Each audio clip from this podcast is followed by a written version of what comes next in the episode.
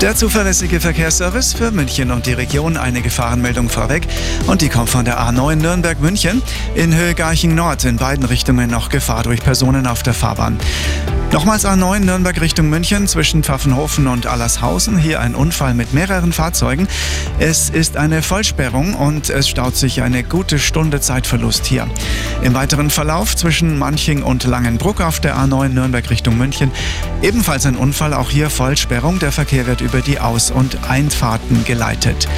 A9 München Richtung Nürnberg, also Gegenrichtung zwischen Eching und Pfaffenhofen Stau. Hier brauchen Sie eine halbe Stunde länger.